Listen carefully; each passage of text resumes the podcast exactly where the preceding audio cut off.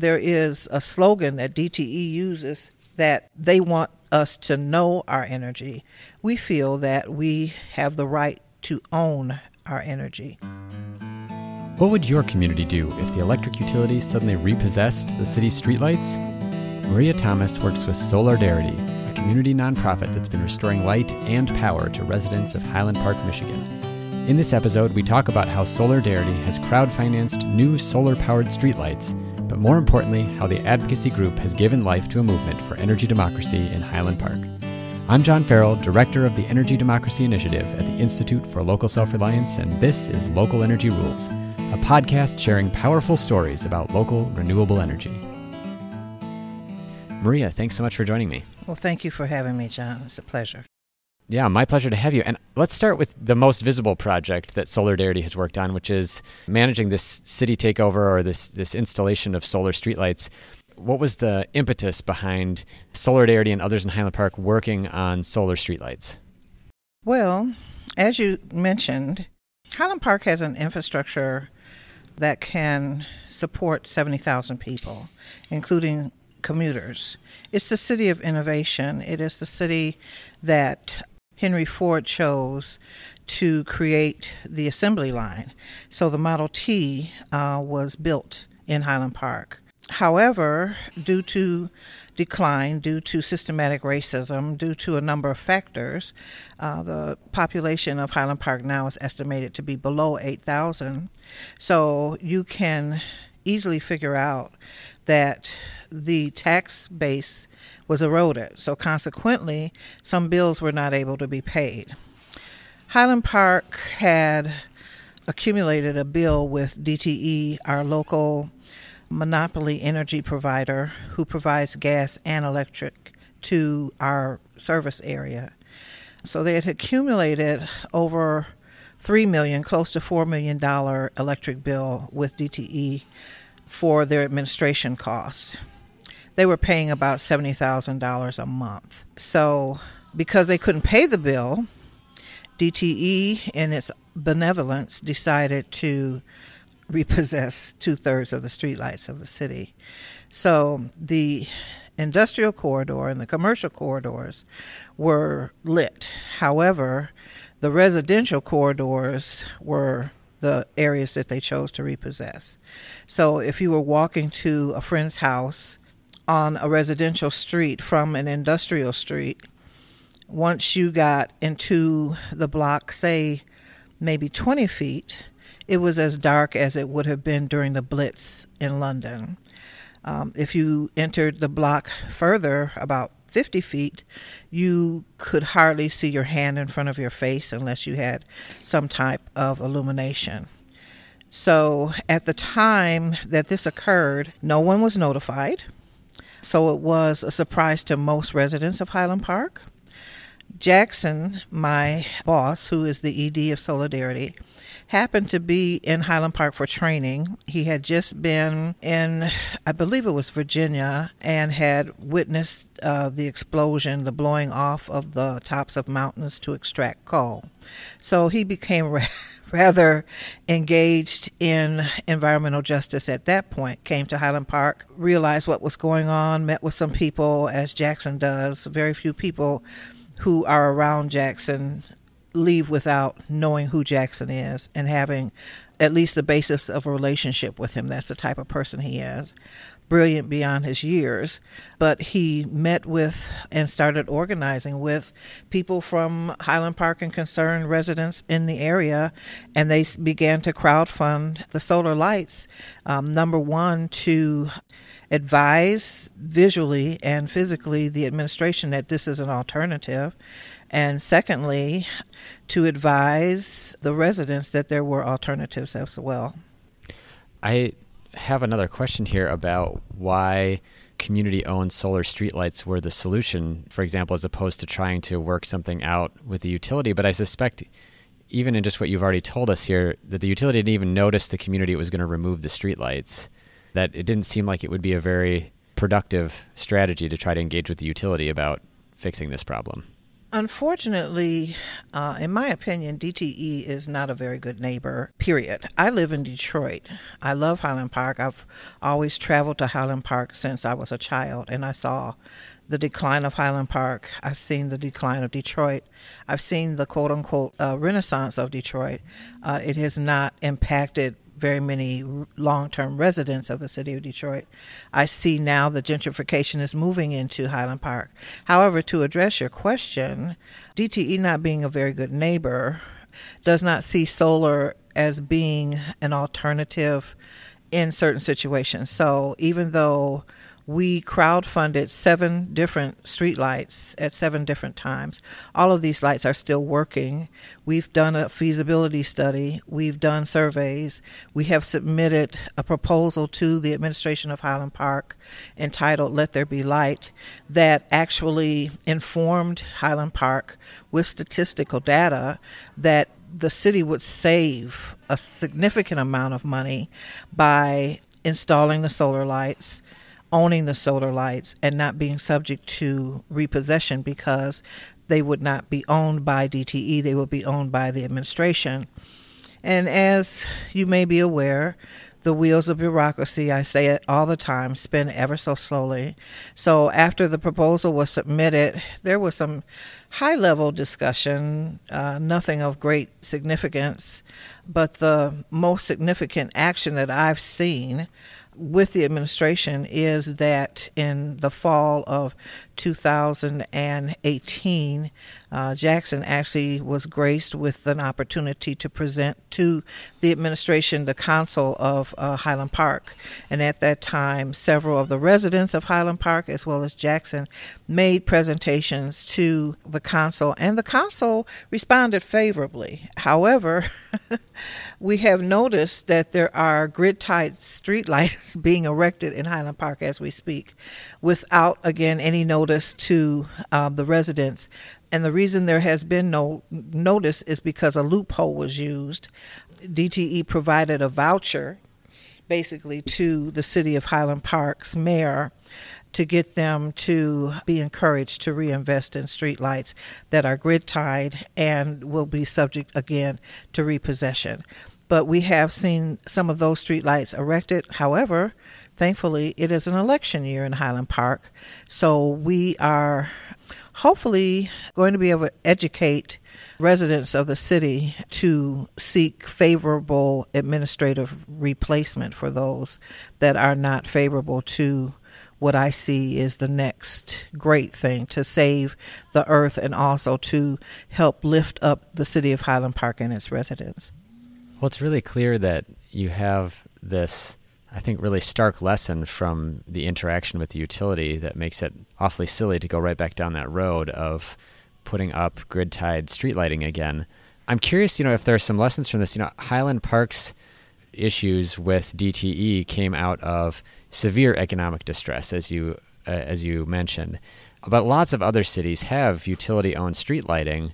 I'm curious, this is even a money-saving opportunity for the city, as well as an issue around ownership and control over the street lighting. I remember reading in preparation for this about some of the other potential uses for those streetlights. Once you have the infrastructure, for example, cities can rent out that infrastructure to mobile companies that are trying to put up infrastructure for telecommunications. So they want to rent those poles. You could do citywide Wi-Fi. So I guess one of my questions is, would it make sense for other cities to stop paying their street lighting utility bill to kind of push this issue, knowing that there's an opportunity here in some ways, both in terms of the economics of operating street lighting, but also in terms of the control and opportunities for deciding how that infrastructure is used? I would think that it would be a great opportunity for most municipalities to do so, because most municipalities, most governments are under stress.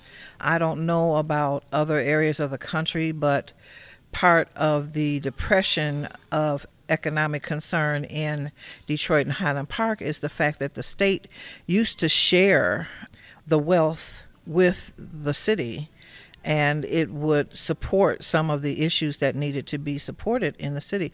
Well, they no longer do. And when that money was removed, there was nothing to replace it. So whatever a city can do to cut their costs, to reduce their costs, also to reduce their carbon footprint, it is not only good economically, it's also good for the residents as far as health is concerned, because you don't have to worry about the transmission lines, and you don't have to worry about so much of the fallout from the infrastructure that DTE uses to tie to the grid.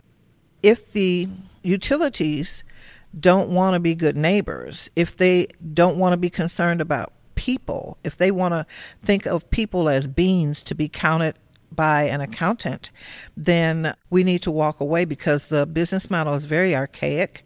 It is not sustainable, and as well as the earth. We need to be able to sustain the earth, and we can't do it if they will not join us in that battle. And there is a slogan that DTE uses that they want us to know our energy.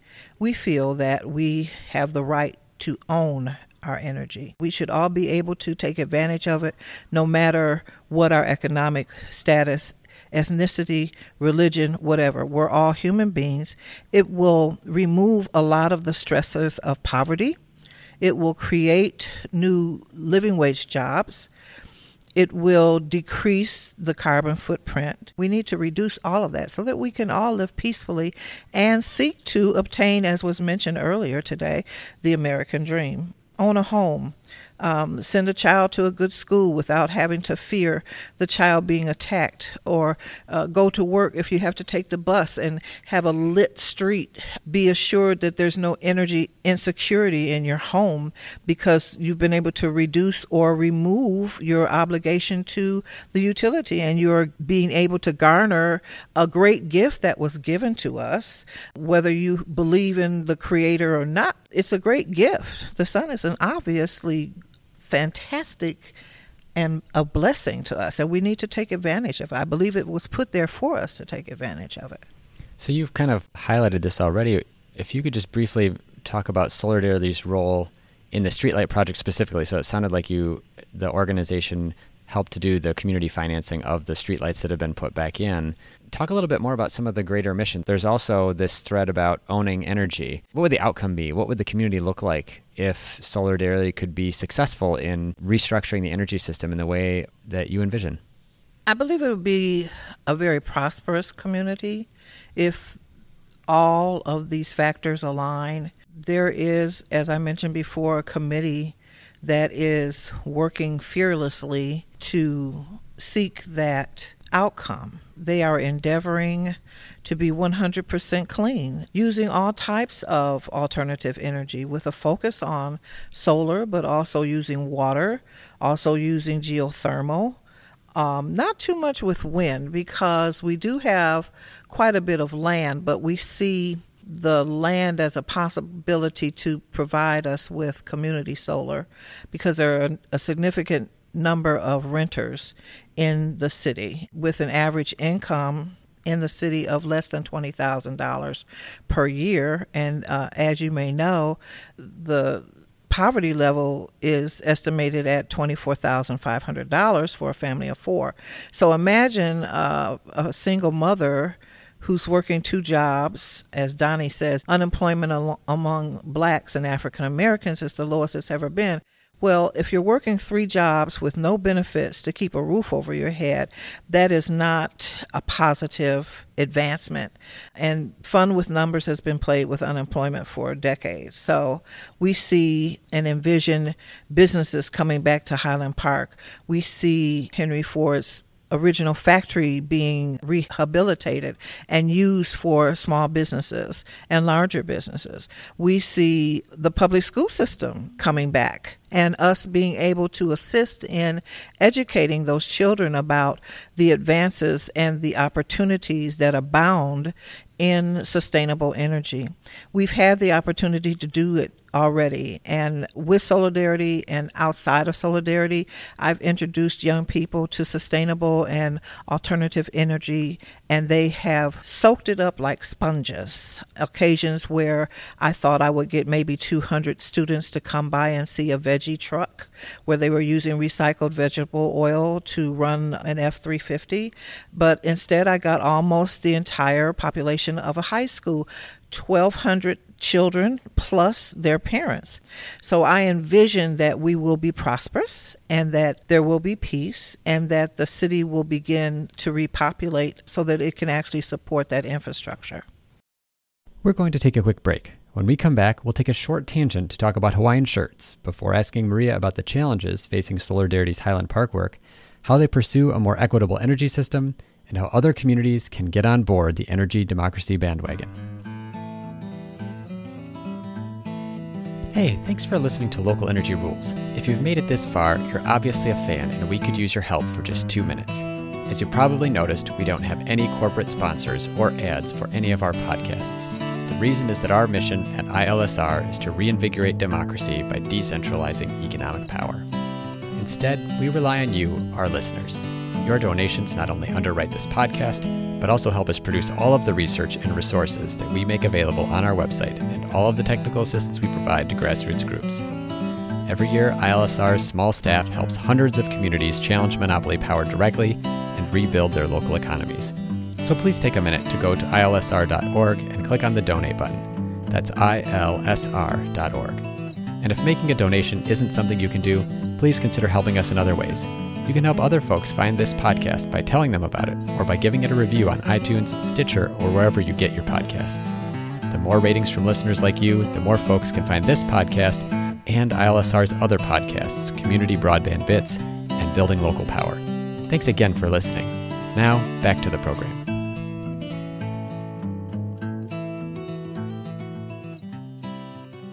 I just have to ask, because it was in his bio, but what is it with Jackson, Soulardarity's executive director, and Hawaiian shirts? I am the wrong person to ask that question. Jackson does have a significant and diverse Hawaiian shirt collection. We had a coworker last year, and they had contests as to whose Hawaiian shirt was most vibrant and was the best shirt of the day. Jackson enjoys the comforts and the vibrancy, I believe, of a wonderful Hawaiian shirt. And if it is above 30 degrees, you're subject to see him in one. Well, I noticed that he had one on today, for example. I'm sorry he wasn't able to join us, but that's a good follow-up question for him then. One of the things I would love to give people a sense of in this conversation is about both the successes and the challenges. Clearly, the solar streetlight itself is a high point in the ability to raise some money and to install those streetlights, as well as making some inroads with the city and considering investing in more of them. What do you think has been one significant challenge for Soulardarity's work? Money, resources, time, capacity. We need more people on the ground to do the work.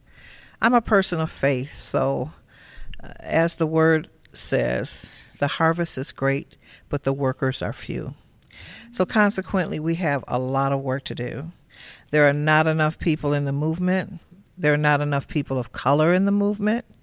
There are not enough people who have been impacted by the oppression and the oppressive nature of energy providers or other polluters that are directly suffering because of various components of the corporate conglomerate that seeks to extract as much money and resource from the earth as they possibly can, no matter what the outcome is with people.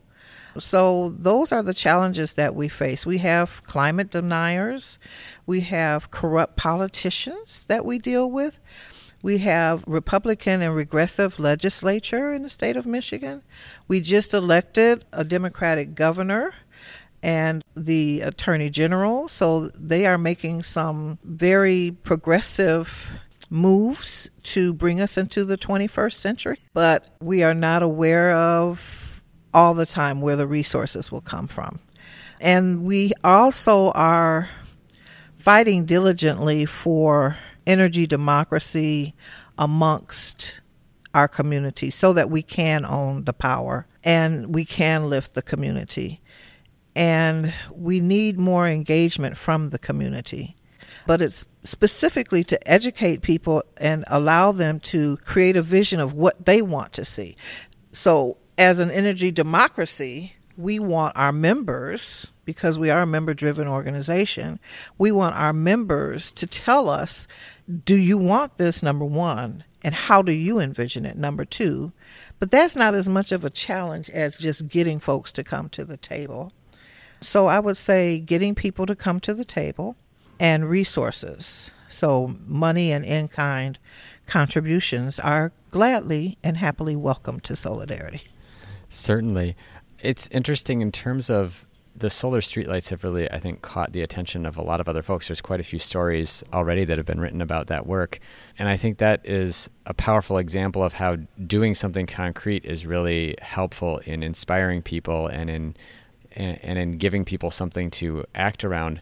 What advice do you have for folks in other communities who might be starting down this path? Maybe they're also working on this 100% renewable energy idea. Maybe they're simply focused on this notion of energy ownership and energy democracy.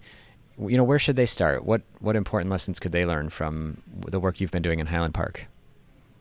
That it's not easy. That it's not going to happen overnight. It may be easier if you have money to do so. Say an angel funder drops out of the sky and just gives you a couple of $1,000,000 to fund the groundwork, to fund the foundation of creating such a movement. There is a lot of interest in solar street lighting in particular. We've had suburbs of Detroit that have requested that we do an assessment of the areas that they would like to invest in. And the ones that we've been working with are also closely working with the governments of their city. So consequently, assessments that we did in the spring of 2018 have yet to make it to the table so that we're notified of the fact that we could bid on what we assessed in 2018 in the spring. If you intend to do it privately, you need to be educated on how you can proceed because you don't have to have a permit generally to put the light up on private property, but you do have to have permission if it's in the easement between the sidewalk and the street, if you have those in your area. You need people so that you can educate your community. And the more people that you educate and the larger your organization or your movement becomes, the easier it is to attract money, especially if you have a good grant writer. And there's always opportunities such as the fact that we're here at the RE-AMP annual meeting discussing equity. So we need equity in a lot of communities that are oppressed and don't have those resources. So anyone that has those resources that is listening, please contribute to those movements that are seeking to level the playing field and become involved in an equitable, fair, and just transition away from fossil fuels. If you want to donate to Soulardarity, I'll tell you right now, the check should be made out to Soulardarity, Soulardarity, 21 Highland Street in Highland Park, Michigan. Zip code is 48203. Well done. I think my development director is probably going to listen to this podcast and ask me why I haven't been including that kind of donation request at the end of each one. But yeah, I wanted to wrap up by noting that Soulardarity is hosting an energy democracy convening in July. Yes. We don't have a lot of time to go into a lot of detail, but I think it would be great to tell people who follow this podcast and who are very interested in the concept of energy democracy, what's the goal for that? Why is this convening happening? Why should people come? The urgency of now, it was discussed here during the RE-AMP annual meeting. The urgency of now is everyone that I speak with that's in our circle agrees that it seems like there's a bubble or a window of time that people are more aware, more woke. We have an intergenerational span of people from teenagers to seniors who are becoming more and more interested, more engaged, and more passionate about saving the earth, meeting certain standards in the next 10 years. because of the fact that science is stating that if we don't change the trajectory of the heat of the earth and the carbon footprint within the next 10 years, we're going to actually kill ourselves.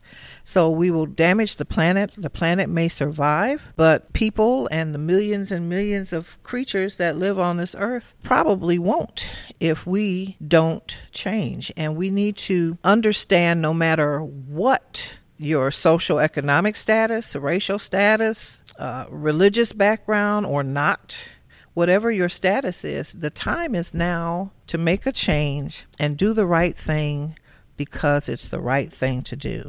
And we need to get over ourselves as far as all these little differences that we have. I believe that 90% of what people are concerned about is the same thing that someone across the country is concerned about. And the 10% that's a difference, we need to celebrate and get to know people better. And as was stated, to love each other. We're all human beings. We're all in the same boat. The boat has numerous holes in it. So we need to get to work to save the boat, as an analogy. So that's some of the work that we're doing with the energy convening.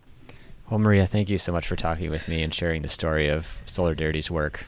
I hope some people take you up on that opportunity of writing you a check. 21 Highland Street, Highland Park, Michigan, 48203.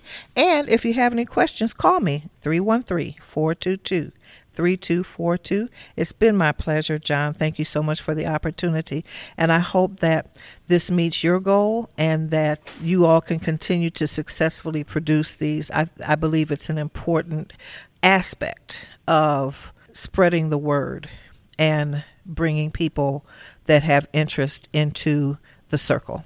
Thank you so much. There have certainly been no shortage of stories to tell, so we'll keep at it. And as always, there'll be more information about Soulardarity's work on solar streetlights, their work on energy democracy, and this convening on our show page. So thanks again, Maria. Thank you so much. This is John Farrell, Director of ILSR's Energy Democracy Initiative. I was speaking with Maria Thomas of Soulardarity in Highland Park, Michigan, about their efforts to restore local power.